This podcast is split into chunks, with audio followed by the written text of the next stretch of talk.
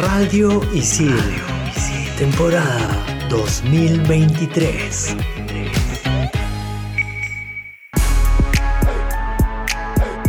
¿Sabías que?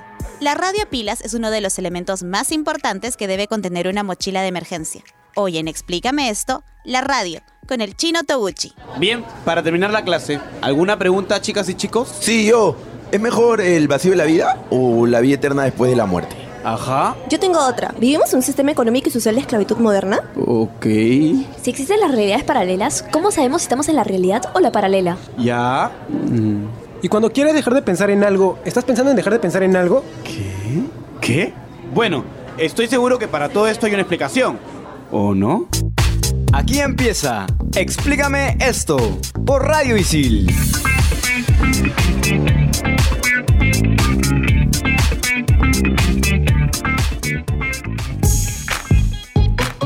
Hola, hola, hola, mi nombre es Mauricio Verdeer y bienvenidos a Explícame esto por Radio Isil. Hoy día en un programa especial tenemos un invitado especial el cual vamos a presentar, pero antes de todo eso, Renzo, Carmenpa, ¿cómo están chicos? Bastante bien el día de hoy. No sé, me siento un poquito cohibido, un poco tímido porque estoy frente a uno de mis referentes. Vamos a desarrollar el tema, que hay tela por cortar. Se nota, se nota, está súper emocionado. Y de hecho todos, nos encanta tener invitados y nos encanta tenerte. Nos encontramos en cabina con el chino Toguchi para hablar justamente de la radio. Aplauso, aplauso. Eh, Gracias, gracias por la invitación, chicos, de verdad. Así que hablemos de, de radio, probablemente lo que más me gusta, ¿no? Bueno, para ti que ya llevas varios años 22, 23 años. Varios, claro. varios. Quiero que nos cuentes qué es la radio. Es una pregunta muy simple, pero se puede llegar a identificar como una, como lo ves como una profesión, lo ves como un estilo de vida. ¿Qué es para ti la radio? No, sí, de o sea, claro, de que es una profesión, definitivamente sí es una profesión, ¿no? o sea, porque tienes que ser pro para poder estar en- en un medio de comunicación, entre comillas, ¿no? Digamos, ¿no? Pero sí, al comienzo sí estaba un poco metido en el tema de las comunicaciones sin saber que cuando iba a crecer iba a estar detrás de un micrófono, ¿no? O sea, y hablándole a, a un público este, al aire inmenso, pues, ¿no? O sea, hacer radio ahorita para mí es como, como una especie de diario, digamos. Yo llego, me siento y, y puedo contar. El clima me ofreció algo distinto el día de hoy, que hace frío, hace calor y arranco con eso, ¿no? Y qué frío, qué calor y, y puedes hablar dos horas de ese tema, pues, ¿no? Para mí, la radio, personalmente, ¿no? Es un total estilo de vida, ¿no? Y lo chévere es que si lo quieres poner como si fuese un trabajo, no es un trabajo rutinario. O sea, claro, la rutina es venir, ¿no? De tu casa, la radio, qué sé yo, pero a la hora que esto se prende y sales al aire, cada día de lunes a viernes de 4 a 7 de la noche es un día completamente distinto porque el programa que hiciste ayer no va a ser igual al, al de hoy. Hay diferentes temas de conversación. Y claro, ¿no? En eso, a veces el programa es completamente random, ¿no? O sea, yo soy sincero, ¿no? A veces digamos, oye, ¿qué hablamos? Faltando un minuto para salir al aire. Oye, vi aquí en, en TikTok que estaba. Ya, te lo cuento al aire mejor. La solo vaina, fluye, ¿no? claro. y fluye completamente, ¿no? Sí, totalmente. Y, sí. o sea, sabiendo que fluye y actualmente sabiendo que existe una gran cultura de la cancelación, ¿cómo es que manejan eso? O sea, ¿cómo es que se autofiltran? No sé si Sí, está claro. bien dicho. Sí, sí, sí, sí, sí. Tienes que auto como que censurarte. Un poquito la experiencia te va como una especie de molde en saber mientras estás al aire qué cosa decir y qué cosa no decir, claro, porque ahora todo es censurable. Claro. Todo, todo, todo es cancelable. Y bueno, un poco por un tema que me imagino que ya lo han hablado, el tema de la generación de cristal. Se han tumbado programas eh, al aire y se han tumbado conductores porque dijeron que de repente fue una broma y la audiencia no lo tomó como una broma y te trolean en las redes sociales. Yo me imagino que debe haber gente ahorita que solamente se dedica a grabar los programas de aire para encontrar el error o la pachotada que dijo para viralizarlo. Yo conozco muchos amigos que en algún momento se quedaron sin chamba porque dijeron algo y se malinterpretó lo que dijeron y chao. Y se sea. corta y se saca de contexto, ¿no? Porque solo se Totalmente, pone la ¿no? frase y Totalmente, bueno, eso es ¿no? todo lo Claro. que pasa, lo que ve- pasa cuando entras a TikTok, a Claro. Instagram, ves esos clips. es que todo está basado un poco en redes sociales, ¿no? O sea, todos los comentarios que dices no me parece gracioso y hay gente que ni siquiera escuchó el programa, pero como leyó un comentario que de repente no tenemos simpatía con ese oyente o esa persona que escuchó y escribe algo y el otro le escribe, le escribe y se arma todo un, un tema, pues, ¿no? Muy aparte de esos comentarios y esa obligación de autocensurarse, ¿qué otra cosa, mm, digamos, no te gusta o crees que no debería existir en un formato de radio actual? todo lo que tú, tú digas siempre está pensado, ¿qué van a decir en las redes sociales, no? Esa vaina como que de pronto se convirtió en algo más importante que el medio, ¿no? Las redes sociales, ¿no? Porque son o como que la Santa Inquisición, algo así. Hay muchas cosas que uno quiere conversar, pero mejor hay que evitar porque después de lo que tú digas de cualquier cosa, todo es como que ofensivo. Todo. Si dices A, B, si hablas de tema de género, si hablas de esto, si hablas del otro, todo es como que, ¿por qué lo dijiste? Que no debiste, no me pareció gracioso. Vamos a cambiar un poco el tono de la conversación porque, o sea, me parece que... Está muy denso, es muy denso, Es, ¿no? muy denso y si quieren adentrarse mucho más, recuerden que pueden escuchar nuestro programa dedicado a la cultura de la cancelación de esta temporada, así que simplemente es deslizar hacia abajo y encontrar el programa. Te quería preguntar algo, cuando estabas pequeño, antes de entrar al mundo de la radio, ¿qué fue lo que te enamoró de la radio? Cuando estaba niño, por ahí que nunca pensé que yo iba a estar haciendo esto en algún momento de mi vida. Uno, porque primero sigo siendo una persona un poco tímida. Claro, ya me acostumbré a esto, ¿no? Pero siempre hay nervios, pues, ¿no? Y yo me pongo a pensar en ese momento, ¿cuál es mi referencia? ¿Por qué yo estoy acá haciendo esto, ¿no? Que iba a estudiar comunicaciones, sí lo tenía más o menos claro ya en mi secundaria. Pero después, este, el, el tema que si de niño, yo por ahí... Mira, la referencia que yo puedo tener es que, ah, bueno, esto es being old para ustedes, que son mu- mucho más jóvenes que mucho más jóvenes que yo. Renzo. Este, existía un aparato que se llamaba este eh, radio eh, con cassette, donde tú podías grabar, poner play rec y grababas. Entonces era como que tu podcast de, de los 80 cuando eras niño. Entonces lo que hacía era poner un cassette y imaginarte que estabas en la radio y te ponías a hablar y simplemente luego ponías play para escuchar la tontería que habías este, comentado. claro, que eso es como un juego, pero nunca me definió como un tema de que, ah, no, yo de grande quiero hacer esto, ¿no? O sea, porque cuando yo estudio comunicaciones, eh, lo mío era un poco la televisión, en, en aquel momento cuando solamente se piensa en televisión, ahora qué paja que los medios están recontra abiertos, ¿no? Ahora el internet ha abierto tantas puertas que ya la televisión es como que nunca dejó de ser importante, pero ya no tienes que tener un contacto dentro de, de la televisión para poder hacer algo, porque ahora tienes YouTube. Está más descentralizado. Claro, todo. y, y lo, y lo logras hacer. Pero escuchabas radio. Ah, claro, eso sí. ¿Y qué recuerdas de escuchar? O sea, me, me supongo mientras iba al colegio o estando en casa. Imagínate un niño como yo en los 80 donde no había tanto entretenimiento en casa como tener internet ahora. O sea, lo entretenido era el televisor, que era una programación, déjame decirte, en los 80 súper aburrida. El bloque de dibujos era de 4 de la tarde a 6 de la tarde, una cosa así. En la mañana era un poco de novelas, eh, programas para las mamás, amas de casa. Y tenías la radio. Entonces la radio era como que tu aliado y tu punto de fuga y tu lado donde tú llegabas y, y ponías primero tus cassettes de la música con la que te gustaba y en los 80s habían un una infinidad de programas, 80s y 90s había una infinidad de programas de todo tipo había, ¿no? Este, de los que eran completamente musicales como los hay hasta ahora, que solamente es- te dan un dato musical, qué sé yo, por ahí, y pues también habían programas conversados, pero no como los que escuchamos ahora o no como los que de pronto hago con Adolfo y con todo el equipo, ¿no? Ahí en, en Oxígeno. O sea, eran programas más normales, pero eran más musicales los programas. O sea, eran, eran programas donde la, la música siempre fue la más importante y la conversación era un, un anexo. O sea, no habían tantos programas como estos los que hablábamos y toda esta cuestión, ¿no? Y muy aparte de esto último que, no, que nos comentas, de cómo ha ido cambiando, ¿no? De darle más prioridad a, a las personas y el habla. ¿Cuáles son los principales cambios que tú has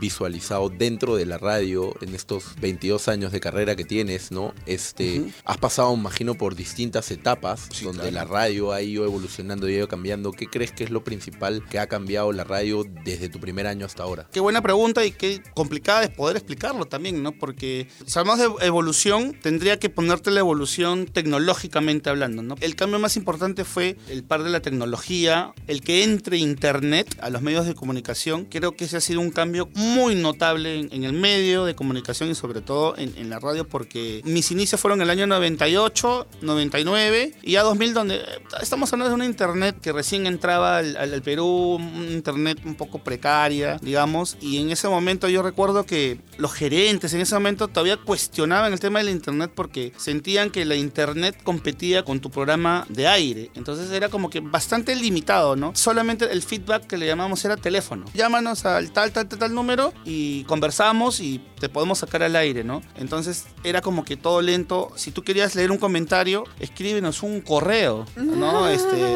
el programa se llama Mal Elemento. Mal Elemento, arroba, y escríbenos, pues, ¿no? El feedback también en ese momento era a través de que tenías que imprimir o, o estar en la computadora para ver el correo. Hay un tema de inmediatez. de La repente. rapidez que tienes, La ¿no? interacción La que interacción con el público es, es de segundos. O sea, es mándanos un like si te gustó la canción y estás chequeando el WhatsApp y, Claro. pa, pa, pa, pa, pa, pa, pa, o sea, y antes para era las- como que más lento. Para las todo, ¿no? personas que, que, que nos escuchan, que capaz son más jóvenes y que ya crecieron con toda esta tecnología, Claro. ellos deben de pensar de qué está hablando. O sea, Claro. estás hablando que eso es lo que más, el más importante cambio de la radio, pero Sí, es que claro. la verdad es que sí, en los noventas, en los comienzos de los 2000, Claro. interactuar era de una manera No. De Claro, hecho, total. a uno como radio oyente, yo sí he crecido escuchando radio, escuchando Estudio 92. De hecho, toda mi adolescencia, muchas Todas gracias por eso. Sí, sí, sí, sí, claro, No, claro, seguro. desde tempranito hasta que me quedaba dormida. Pero era como que un privilegio el hecho de que puedan entrar tu llamada o puedan leerte o algo. En cambio, ahora Te como tú dices, importante, ¿no? Claro, claro, la es como que, ay, ojalá que contesten. Nunca me contestaron, nunca me pasó nada. Pero ahora sí existe. Y bueno, ya si hablamos de, de ahorita, el, el- el WhatsApp lo es todo, ¿no? Ah, los cambios importantes es que terminamos nuestro, nuestra aventura en Estudio 92 en, en el 2019. En el 2020, en enero, después de un periodo, de un pequeño descanso como de 15 días, a- anunciamos que íbamos a estar en, en Radio Oxígeno. En enero del 2020, empieza enero, febrero, empezó la pandemia y ya no se podía salir a la calle porque empieza el tema. ¿Te acuerdas de los 15 días que dijeron, no? Sí. Eran Solam- 15 más, 15 más, por 15 más. 15 y se extendió. Entonces, mira cómo es el tema de la tecnología. O sea, imagínate, hace 20 eso era imposible de poder hacerlo y terminamos haciendo casi tres años de programa cada uno desde su casa con la tecnología. Prácticamente como que hicimos una especie como que medio de podcast. Se trata de tener un buen micrófono, conéctalo a tu computadora y si tú nos escuchabas en, en época de pandemia, parecía que estuviésemos todos juntos en un solo sitio porque, o sea, tan nítido se escuchaba todo, tan perfectamente. Claro, el- a veces el tema de internet te fallaba un poquito, pero parece que estuvieses reunido de verdad haciendo programa y cada uno estaba de su casa. Para que la gente más o menos se sitúe, ¿no? O sea, tenemos unos 70 y 80 donde la radio es solamente el locutor lo que habla y no hay nadie. Los 90 pasa a ser, el 90 y 2000 pasa a ser la época de la radio participativa. Sí, claro. Eh, había teléfonos donde tenías que discar, era Sí, un claro. circulito.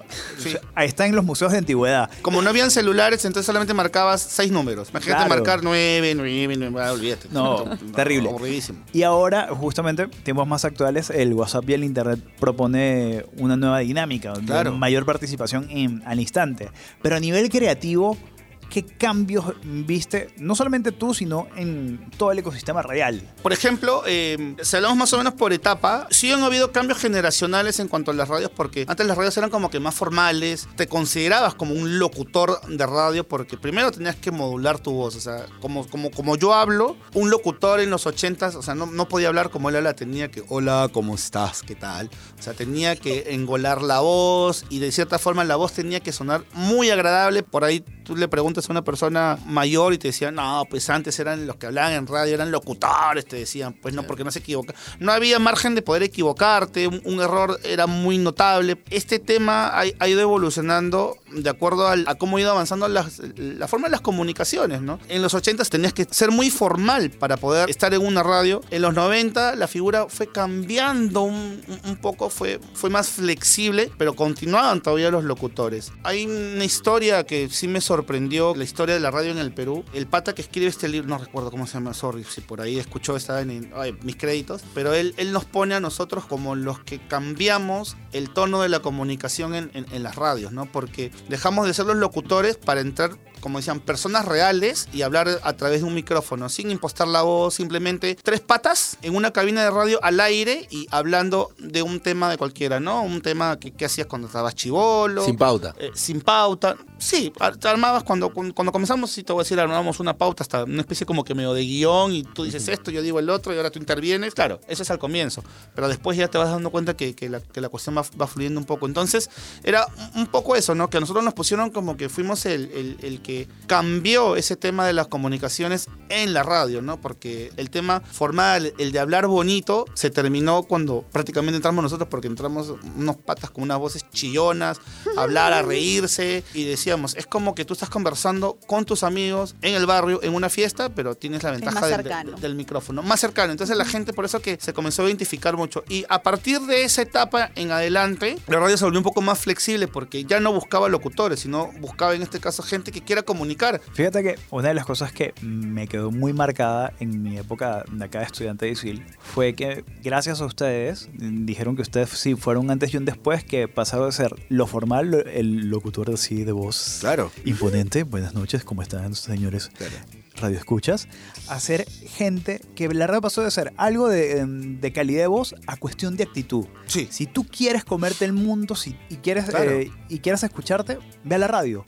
Porque va a haber una persona que es tal cual como tú. Total. Se siente identificado. Se siente Sí. identificado. Y, o sea, escuchándote, me doy cuenta que sin querer ustedes son los primeros precursores de- del podcast. Básicamente, de uno, de uno de los tantos formatos que hay de podcast. Sí, Sí, o sea, claro, porque claro, el, el- el tema de- de- del podcast es eso. Bueno, hablando un poquito de podcast y ya para cerrar este primer bloque y tomarnos una pequeña pausa, les dejo un dato bastante curioso y es que eh, Spotify firmó un contrato millonario con el conductor y comediante Joe Rogan por nada más y nada menos que 100 millones de dólares. Un sencillo. Un sencillo, un sencillito. Bueno, con este dato, sabiendo que el podcast también es rentable, nos tomamos una pausa y seguimos con más acá hablando de la radio con el chino Toguchi en Explícame esto, por Radio Isil. Explícame esto por Radio Isil.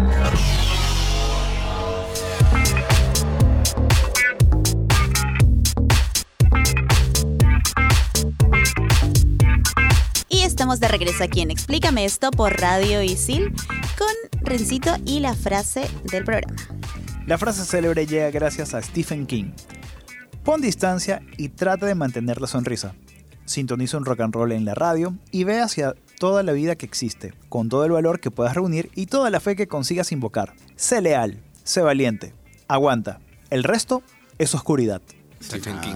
Y bueno, ya que él mismo lo mencionó, el tema de la oscuridad, hablemos un poco de la radio y el futuro. ¿Tú crees que se vienen tiempos oscuros para la radio? Porque has, has hablado de todos Sí, estos claro. cambios tecnológicos Sí, sí, y cómo esto ha ido cambiando. Y es evidente que ha habido un crecimiento de los podcasts. Total, ¿no? De Claro. las plataformas. ¿Crees que eso puntualmente afecta directamente a la radio? ¿Pueden convivir las dos? Y bien loco lo, lo- lo- que comentas porque probablemente lo que me acabas de decir, como que si la radio puede llegar un momento a desaparecer, ¿no? Debido a, a este tema de los podcasts o de la tecnología misma, ¿no? Esta pregunta lo escuché hace como 15 años atrás o cuando todavía esta cuestión no estaba tan poderosa y decía, oye, la radio va a desaparecer muy pronto, se, se hablaba, ¿no? Con el internet. Como, claro, como una especie como que de apagón tecnológico, como pasó con, con la televisión, esta cuestión que de analógico pasamos a lo digital, una cosa así. Entonces se hablaba de que la radio iba a desaparecer, pero mira, ya pasaron como 15, un poco más de años desde que yo escuché eso, y a pesar de que ahorita ya estamos con una tecnología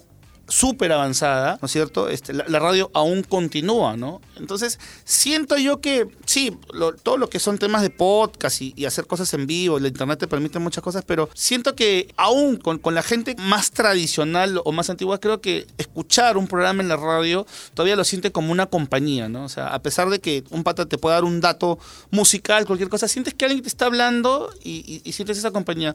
Eh, como, con el alma un poco vieja, ¿no? En este caso, ¿no? Porque como tú dices, ¿no? Este, como me contabas off the record, me decía que no sueles escuchar mucha radio, ahora estás más metido en, en escuchar podcasts o, o cosas más puntuales de pronto de las cosas que te interesan directamente, ¿no? Pero dudo que la radio, o sea, es como que la gente de un momento suelta un switch y digo, ya, la radio ya fue, ya no la escucho, ¿no? Siento que la gente siempre va a, a necesitar escuchar a alguien, siempre necesita de esta eh, compañía, ¿no? Que se sienta que alguien, este, de repente no te escucha en ese momento, pero tú escuchar a esa persona, de pronto como que te sientes acompañado, ¿no? Entonces, no sé si en algún momento la radio puede llegar a desaparecer o de repente dejarse de escuchar un poco menos, ¿no? Porque el, el día que el tema de los podcasts o el tema de, los programas de radio que tú puedes hacer desde tu casa, desde un teléfono, con un micrófono o conectado en la punta del cerro donde estés y puedas transmitir, seguramente lo vas a hacer y donde la gente tenga la, la- mayor opción de poder escuchar mil tipos de, de- programas que te pueden ofrecer en, en- como una especie de radio digital, ¿no? Como que tú ves YouTube, ¿no? Entonces en YouTube tú vas encontrando miles de cosas y, y obviamente vas buscando lo que más te interesa. Entonces creo que cuando la radio hablada como la que hacemos yo tradicionalmente de la vieja escuela, llegue ese momento, puede ahí que, que- que el tema cambie un poco, ¿no? O sea, no sé si va a desaparecer, pero, o para poner otro ejemplo, ¿no? El tema de Spotify, ¿no? Hace que de repente tú dejas de escuchar un poco radio porque dices, bueno, no quiero escuchar a la gente hablando, solamente quiero escuchar música, ¿no? Entonces tú pones tus playlists de música, puedes escuchar 20, 30 horas, 50 horas de música sin un tipo de interrupción. me vienes diciendo esto de que hace 15 años que escuchan estas amenazas y no pasa nada. Mm, claro. Creo que es justamente porque la gente quiere esa interacción con otras personas. Sí, Entonces, claro. cuando pones Spotify, eh, me estabas hablando también en el primer bloque de eh, las- los conectores, cómo fue cambiando la radio, que antes era solo un conector, justamente fue evolucionando para ahí. Ahora parece que estamos retrocediendo de nuevo en el sentido de que Claro. las personas ya no hablan ni es solo música, no con estas plataformas. Y creo Claro. que esa es la clave para que las radios tradicionales, por así decirlo, sigan funcionando, ¿no? Más Ya. o menos, ¿no? Claro. Yo creo que es una posibilidad real de que la radio mm, desaparezca tal cual como la conozcamos, pero en el corto plazo, mejor dicho, en el el largo plazo en el Perú es muy difícil. Tendría que ser en el extra largo plazo. Ya pasó en Noruega. Lo que pasa es que los noruegos es una sociedad utópica realizable, Claro. muy extraña, muy lejos. Esta gente en eh, fue 2016, 2017 apagó su señal Eh, eh, analógica. El apagón analógico, claro. Y ahora todo es radio digital. Incluso esta gente se está ahorrando unos 25 millones de dólares al año en energía de todo lo que consumía en las radios. En su brecha digital, ellos tenían espacio para el 2015, se estoy hablando, de 20 estaciones y dijo, todavía nos quedan 5 espacios más. Claro. Sí, o sea, si tú te vas a, Noruega con un equipo celular de sistema Android que capta radio, brother, no te va a servir. Tienes que buscarte las plataformas digitales de ellos, pero obviamente digamos que la esto va a sonar un poquito extraño, que la tecnología y el avance tecnológico no está tan democratizado de este lado del mundo y por eso es que la radio analógica como la conocemos sigue teniendo esa vigencia. Sí, claro. O sea, ahora, por ejemplo, como te digo, la mayoría de, radios tradicionales, como en el caso de los grupos donde, donde yo trabajo y las corporaciones de otras radios, o sea, crean su, plataforma digital. En el caso del grupo RPP, por ejemplo, tiene la plataforma de Audio Player Perú. Entonces, en Audio Player, que es completamente internet, puedes escuchar podcasts, puedes escuchar grabaciones y también te da la oportunidad de escuchar los programas en vivo que se están transmitiendo en ese momento en, vivo este, en la radio y a través de este aplicativo, de esta app, escuchas la radio, pero también hay mucho material que se graba es para formato podcast, ¿no? Entonces, de alguna forma es como que sí, tenemos acomodarnos al, al- al tema tecnológico para generar de pronto a la generación que viene, a la generación nueva, la- ¿no? A esta generación, oye, también recuerda que estoy contigo porque ya si no me quieres escuchar por una radio, ¿no? Que te parece completamente obsoleta, tienes esta opción de, de- de poner tu dedo, dale como que el play y vas a poder escuchar, ¿no? Entonces, claro, también. Y hablando de podcast, ¿qué tipo de podcast a ti te gustan? ¿Cuál escuchas? Me han recomendado un montón de podcasts, pero siempre me voy ¿Cómo? por el- Explícame esto, Explícame esto.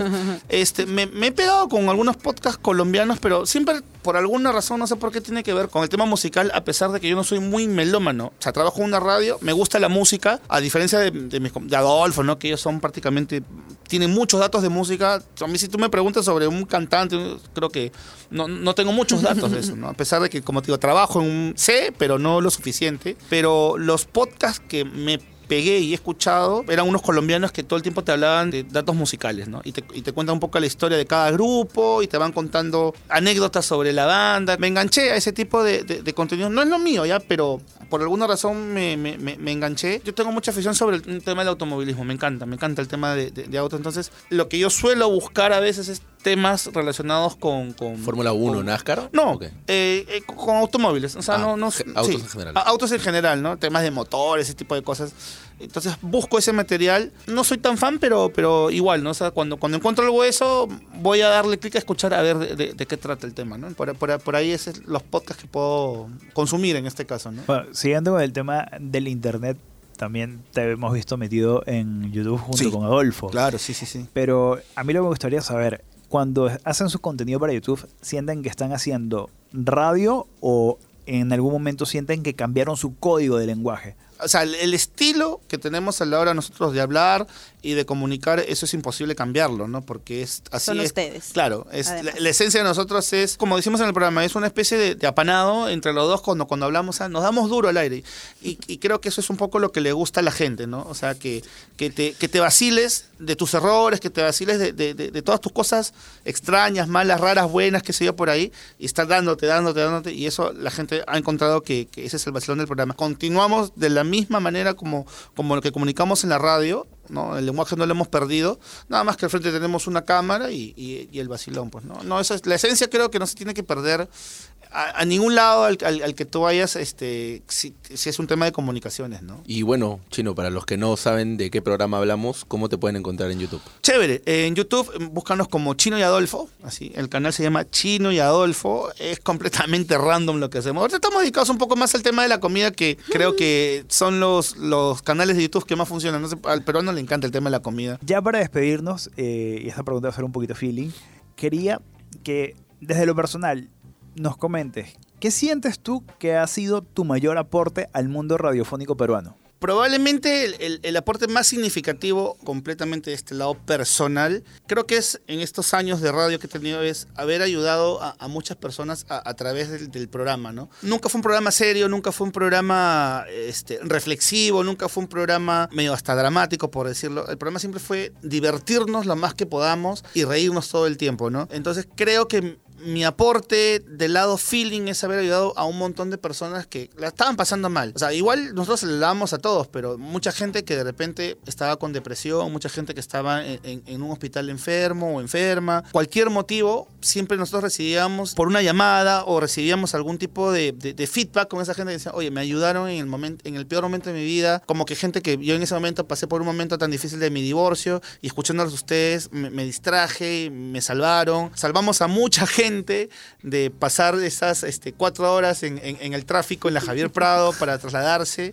Este, me dicen, si no existieran ustedes, este, ¿qué hubiese sido de mi vida sin poder escuchar atorados en el maldito tráfico, no? Entonces, creo que ese vendría a ser mi pequeño aporte hacia, hacia la sociedad y hacia los, hacia los oyentes. No sé si es constructivo o no, pero... No, de- definitivamente, de- ¿no? porque es transmitirle tu vibra. Sí, claro, Que ¿no? eso es algo que no todo el mundo puede hacer. Y eso, creo que es transmitir vibra, yo creo, ¿no? Qué buena, que me quedo con eso. Sí es transmitir cierto, vibra. sí es cierto, porque además aquí yo, yo quiero decir que sí ha sido un gran aporte en mi vida, porque. Si yo he decidido en algún momento ser locutora y, y estar en la radio y hacer estas cositas, el momento del llanto, amigos, Es por Adolfo. es- ha sido por ustedes, porque claro, yo regresaba del colegio, me emocionaba, ponía mal elemento y me pasaba toda la tarde escuchándolos y, y muriendo de risa con ustedes, así que gracias, les quiero mucho. gracias, no, gracias por la invitación. No, gracias a ti, Chino. Y bueno, nada, ¿dónde te pueden buscar la gente en redes? Eh, búsquenos, bueno, en el canal de YouTube de Chino Adolfo. eh, en la radio, escúchanos este, como Traffic Show con Chino y Adolfo, Radio Oxígeno 1021, de 4 de la tarde a 7 de la noche. Esto es de lunes a viernes. Y en mis redes personales, lo único que manejo es Instagram, Eduardo Toguchi. Búscame como Eduardo Toguchi, sígueme este, para más contenido. Ya saben, muchachos, sigan al chino. Y bueno, nada, eso fue todo en Explícame esto por Radio Isil en este programa especial sobre la radio con nuestro invitado especial, el chino Toguchi. Gracias. Chau, chau. Chau. Adiós. Radio Isil, temporada 2023.